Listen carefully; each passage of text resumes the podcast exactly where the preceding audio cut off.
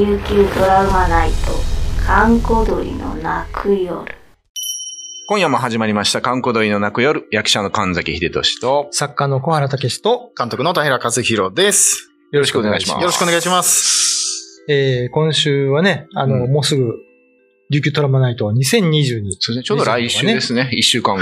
はい。はいありますね。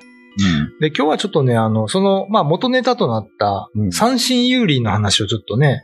紹介しようかなと思うんですけど、うんまあ、あのーせ、昨日もちょっと話しましたけど、三神が呪物になるというね、うんそういう話あるんですけど、あのー、与那原にね、うん。あのー、チョンナーユーユーって人のお墓があったんですよ、昔。ちょんなゆうゆうん。こう、チョンナーっていうのはうん、知念っていう名前の昔読み。う。あうん悠々は名前かな。えで、この人は三振がすごい上手だったんですよ。はいはい。で、死んだんですけど、三振と一緒にお墓の中葬られて、うんはいで、夜な夜な出てきて、三振を上手い人と対決するんですよね。え？で、負けたら食べるんですよ、その人を。殺しちゃう。ち、知念ゆうや。一ちょ、年ちょ、ちょんな言う。知念悠々か。えわからないけどで、そういうお墓が今も残ってるらしいんですよね。えちょんなゆうの墓って。で、あのーある人が対決しに行ったんですよ、三振持ってね。はい。うんで、まあ三振交互に弾きながら、あの、最終的に、あのー、チョンナユーユーが、あのー実は歌を歌うときに高音がちょっと出ないんですよ。うん。この対決した人は高音がすごい伸びて、よく出て、うんうん。褒めて、その人は助かったというね、話があるんです俺、よ。勝ち負けは長男悠々が自分で決めるんですか？そうそうそう。あの、あ裁量制ですね。裁量制自分制。で。相当難易度高い試合。でしょうね難。しいですね。まあ僕は歌も三振もできませんけど、なんか、対決しに行く人も人だなと思うけどね。それってなんかその、成仏させに行ったってことですかね。まあ、そういう意気込みがあったんでしょうね。かっこいで、一もそれ以後出てこないみたいな話ですか？うそれ。クジャ負けてク王みたいですね。ねえ。今度、そのお墓ってあるっていうのは聞いてるので、えー探し出して平君に三振持ってこう、夜中にね。いや、僕仮に三振が死ぬほどうまくてもいかないですよ。高音が出ないっつって俺や負けめます。負けたら、負けたら食われるってだけで演奏するって結構プレッシャーよね。なかなか、なこかなかですよ。なかなかのプレッ負けシャーたら食われるっていう条件で、俺戦えるのってう、ん。俺多分ないですね。まあ、そうやね。多分、4歳児と柔道とかぐらいじゃないと、俺多分やりたくないですね。なるほどね。負けたら食われるとかだったら、あの、で、あとはその、なん、なんていうか、集落にそれぞれジュリバカっていうのがあったんですよ。えジュリはね、那覇の辻とか渡安寺にあった遊郭で働いてる人ですけど、うん。まあ各地から集められてきて、遊郭ではお墓がなかったので、うん。死んだらその各地へまた送り返されるんですよ。ああ、そうなんだ。でも送り返されても、ジュリは差別されてましたから、うん。ジュリバカっていうこう、町外れとか北側のなんか寂しいところに作るんですね。ええで、そこのジュリが死んだ後、三振を書き、弾きながら現れるというね。それが三振有利なんですなるほど。も元はね。切なね。よ。だから悲しい話なんですよ、ね。悲しいですねう。んジュリってもともとは三振はその、いわゆる芸事としてやってるんですか？そうです、そうです。ああ、なるほど。だから、まあ非常にうまかったんでしょうね、皆さんね。ああ。なんか、じゃあ死んでもなお、なんかこう、お客さんをというか、ええ喜ばせようとしてるのか。そう、うん、そうなのかな。な なんか、恨み節じゃないですかね。恨み節なのか。うん皆さんの近所にもジュリバカってありますから、必ず。えうん公民館とかで聞いたら教えてもらえますからね。ええうんまあ、そういう悲しい歴史があるっていうのも、ちょっと止めておいていただきたいなと思います。えー今夜のお相手は神崎秀俊と、小原武史と、平和弘でした。夏の夜を怪しく照らす妖怪たちがやってきた妖怪を見つけてスタンプをゲット紫村琉球妖怪。まあ、今回その三振有利を持ってきたのは小原さんのアイデア？それともなんかリクエストがあったの？こういうのが。まあ最近、小原さんじゃないですか。呪物とか言ったんで。呪うん。その、最初元々の話っていうのは、その、ホラーのストーリーっていうよりかは、なんか、いわゆる人間ドラマの話を僕が、うん、サクッとしたのを考えて、それに、はいはい。あの、各監督からアイデアみんなあの、田淵監督とか仲間監督からまうんあ集めて、それになんか、あの、いわゆる、そのマジムン要素的なものをコアラさんのアイデアで足したりしてもらって、はいあのどんどん肉付けしていった感じですね、今回の話は。まあ、レジェンドは、あの、作り物の話じゃなくて、うん昔の文献に残ってるものをこうね、はいチョイスしてうん。元にしてるので、うん。まあそこは面白いところかなとは思いますけどね。小林さんなんでそれを出してきたんですか？三振有利っていうか。三振を。呪物って言われて、ん。あの、昨日話した呪物の話は できないから、あの、三振が一番。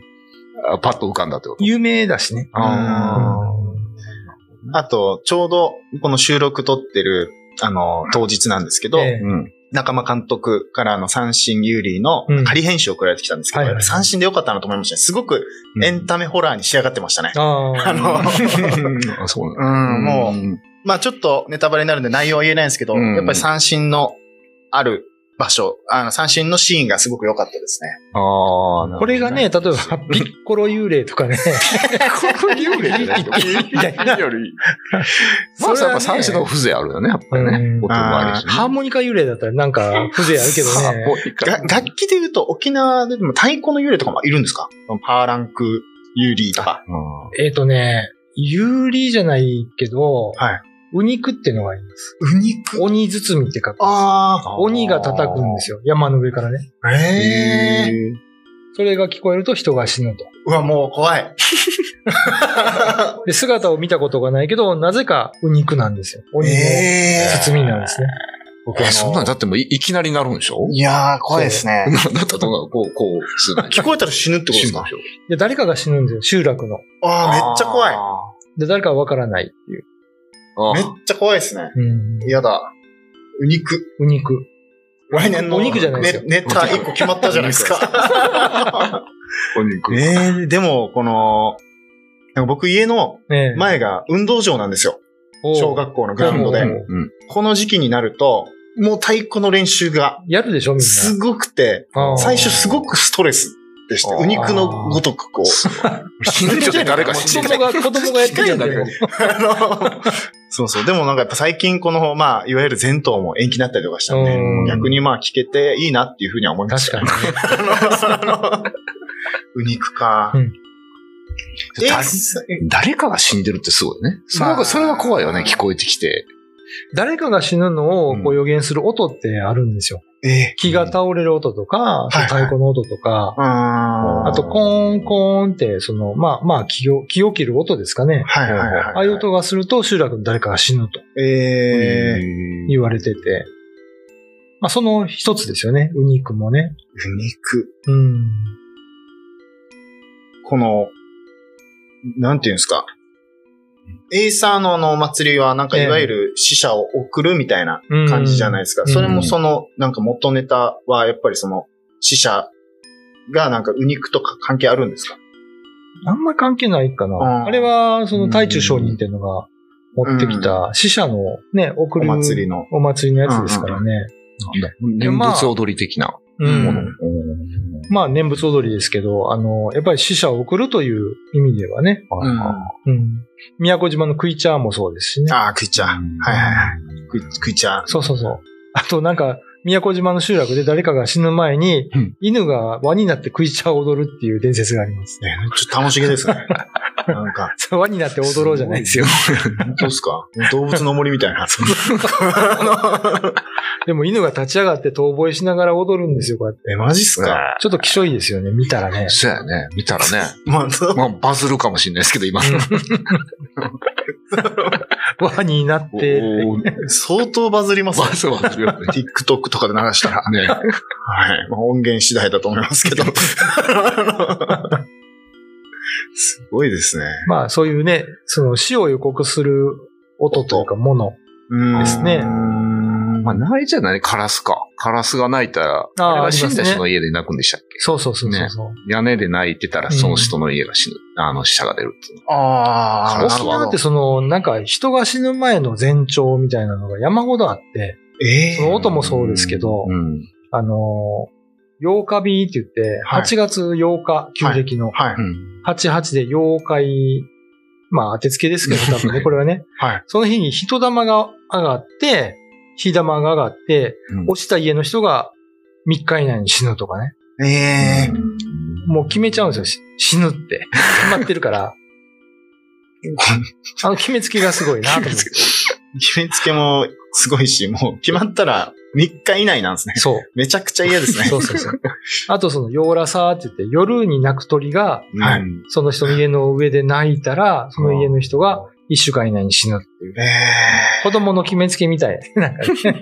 怖っい縁起の悪い鳥っていうのはやっぱりいね。あいますいますうん鳥はね、全般縁起悪いんですよ。先輩縁起悪いですね。あのー家の中に入ってくるでしょ、鳥が。はいはいはい。そしたら、あれは悪い人が一邪魔生き量を乗せてるから、うん。返すときに尻尾全部抜いて返すんですよ。え？ーうんだからその鳥がまた一邪魔を飛ばした人のところに戻るでしょ。はいはい。戻った時うんに尻尾がなかったら、あバレた。だかああ、なるほど。らバッタとかもそうなんですよ。バッタが入ってきたら触覚を焼くんですよ。焼くか抜くんです。ええで、馬が家の中入ってきたら、馬の尻尾切るんですよ。マジっすか？マジっす馬が家に入ってくる。そんなになかなかシチュエーションが。いや、昔の家は、あ、昔の家ね。でかい、あの、一邪魔の威力で、例えばめっちゃ強い霊能者がやったら馬が行くとか、弱いやつだったらバッタとかそういう感じなんですか？いや、なんか決まってないけど、であーまあもその、だいたい殺意があるときは蜂とかカナブンとか、バッタですね。カマキリとかね。カナブンは怖いですね。いっぱいいますもんね。うんしかもなんか、めちゃめちゃ人間に来るから、そうそうそうそう。怖いなじゃあ、とりあえず部屋に入ってきたものは注意ってことですか？そうですね。返すときは何かうん。返すが傷つけて返すと。ただでは済まさんっていう。そうそうそうそうそう。鳥はね、なんか嫌なもの運んでくるんですよ。ええまあちょっと時間がもう時間ですけど、僕すごい経験したことがあって、2回ぐらい。あのー、1回目は、ある映画に関わったんですよ、僕ね。はい。昔。はい。で、原案とかやってて、はいはい。最初の打ち合わせの時に、はい。忘れもしない波の上のジェフではい。打ち合わせしてたんですよ。はい。はい。そしたら、あのー、こっちにガラスの窓があって、はいそこにカケスが、ボーンってぶつかってきて伸びたんですよ。え？まあ、その映画、いろいろ大変だったんで。これは映画のプロローグじゃないですか。そう、本当にあの、良くない。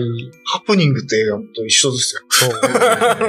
そう。もう一回はね、うんあの、本土のテレビドラマを手伝ったことがあって、はいはいはい。で、読みたかどっかの里木畑で撮影したんですよ。うんはい。で、沖縄出身の俳優さんと、えー、まあいろいろいて、一人ね、あの、な、審議かなんかの、まあおばさんの中堅女優さんがいたんです。うんうんうん。で、あの、その会話のシーンで、はい、用意スタートって言った瞬間に、うんカラスが飛んできて、カメラと俳優さんの間に落ちたんですよ。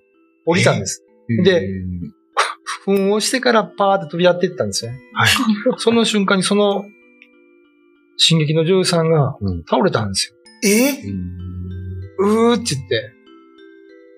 え、最初、もうそんな兆候なんもなかったから、びっくりして、大丈夫ですか？って言ったら、もう声も出ないし、でも炎天下だったから、とりあえず日陰に運ぼうって運んで、で、タオルとかでこう冷やしてやったんですけど、そしたらその自治会の人で、野呂の末裔の人がいたんですよね。そこにはいはいはい。協力してくれてた。うんはい。で、彼女が言うには、これはあの、おそらくあなたの所属してる劇団の誰かが、生き量を飛ばしてると。えで、あのカラスはそれを運んできたっつっええて。で、塩を舐めさせて背中叩いてたら、うん。正気に戻ってね、1時間後に撮影しましたけど、うーわ、怖っ。目の前でそんなん見ましたよ、僕。だから、鳥は怖いんですって。絶対鳥買わないです。マジで。買うのはええんちゃう？インコとか文鳥は別にねい、や、俺、あるんですよ、インコでトラウマの話。なんですか？ちょ、話せないですけど、今、ちょ、時間、ああ。いや、話もいいよ。いいんですか？えでもこれはあの、本当に僕、か悲しい話なんですけど、あの、僕、ちっちゃい頃、インコを、こう、2匹飼ってたんですよ。はいはい。もうめっちゃ鮮やかな赤星インコの緑のやつと青いやつで、うん。で、あの、家で飼って、僕、小学校、まあ、4年生ぐらいだったかな、飼ってて、で、家のおじいちゃん家で飼ってたんですよね。おじいちゃん家その時住んでたんで、おじいちゃん家のこの和室のうん。窓側にその鳥かごを置いてたんですよ。はいはい。で、僕が学校から帰ってきて、その鳥かごのところで、お鳥だと思ってこうやって遊んでると、うん。この野良猫がシュタッと、この窓のうん後ろに、あの窓の外側の方にですよ。野良猫がシュタッと来て、こうギッと睨み寄ったんですよ、うんその鳥を。でも、なんかちょっとは騒ぐんですよ、鳥が。怖いんだろうなと思って。僕その時小学生だったんで、なんかかわいそうだからとかじゃなくて、普通に、あめっちゃ怯えてるみたいな。でも大丈夫大丈夫みたいなこと言ってたら、うんそのうちの一匹の緑のやつがこう落ちて死んだんですよ。目の前で。で、僕鳥がショック死するの初めて見て、ショック死の。ショック死したんですよ。ええ落ちて、なんか死んだふりかなと思って、でも出しても、あ、もう本当に死んでると思って。で、こう、泣いてめっちゃ。そしたら、ら、その時に僕の、あの、家でおばあにこう、見して、で、おばあがちゃん埋めたんですけど、うん。その日の夜、僕が風呂に入ってたら、このおじいが帰ってきて、おじいが、あの、なんか騒いでるんですよね。うんその、なんかもう鳥飼って一週間もしないうちに風広は殺してから、みたいな。あめっちゃ怒ってるんですよ。で、え、どう、なんででも、あの、猫が来たから死んだんだよ、みたいなこと言っても、もうダメだよ。この鳥はもう逃がすって言われて、ええそんなと思って、であの、鳥を、この青い残りの生きてる方の鳥を、こう、うん。バッて掴んで、そのまま外に走っていきよったんですよ、おじいが。僕、その時風呂上がりだったから全裸なんですけど、その走って外に出て、おじいの足にしがみついてやめて外で生きていけないよ、こいつって言ったんですけど、そのままこう、放り投げられて、青い鳥がそのまま飛んでいきよったんですよ、小学校のあらら。グラウンド。で、僕は全裸で追っかけたんですけど、全然、こう、戻ってこなくて、で、あの、もう二度と鳥は飼わないと決めたんですけど、あの悲しい話だね、それは。その、その一週間後ぐらいに、あの、多分、死んだんじゃないかなっていう鳥の、あの、皮みたいなの見つけましたね。家の近くで。なあ。うんそう、だから、あんな赤線インコなんて野生で見たことないから、なんか、すごい、あれな、あの、後味が悪い鳥のエピソードしか残ってないですよねなるほ。どね。おじいちゃんちょっと昭和の人だね。昭和の人っていうかもう、あの、絶対死ぬって言ってんのに逃がすし。で、その、あとまた、おばあちゃんもでかい鳥を、あの、殺す事件とかがあったんで、なんじゃそれは。そうなんですよ。鳥はちょっと飼えないですね、もう。その話まで聞いちゃったら。なるほどね。一邪魔飛ばされてって、怖すぎません？カメラの前に降り立って。まあ、生き量が一番怖いっちゅうからね。うん。嫉妬の生き量ね。そうそう嫉妬の生き量がそうそう。一番怖い。いきなり噴されたらね、うん大変。心当たりがあったんでしょうね、その劇あ団あったみたいですよ。だからああ。ええあんた、なんて言ったかな。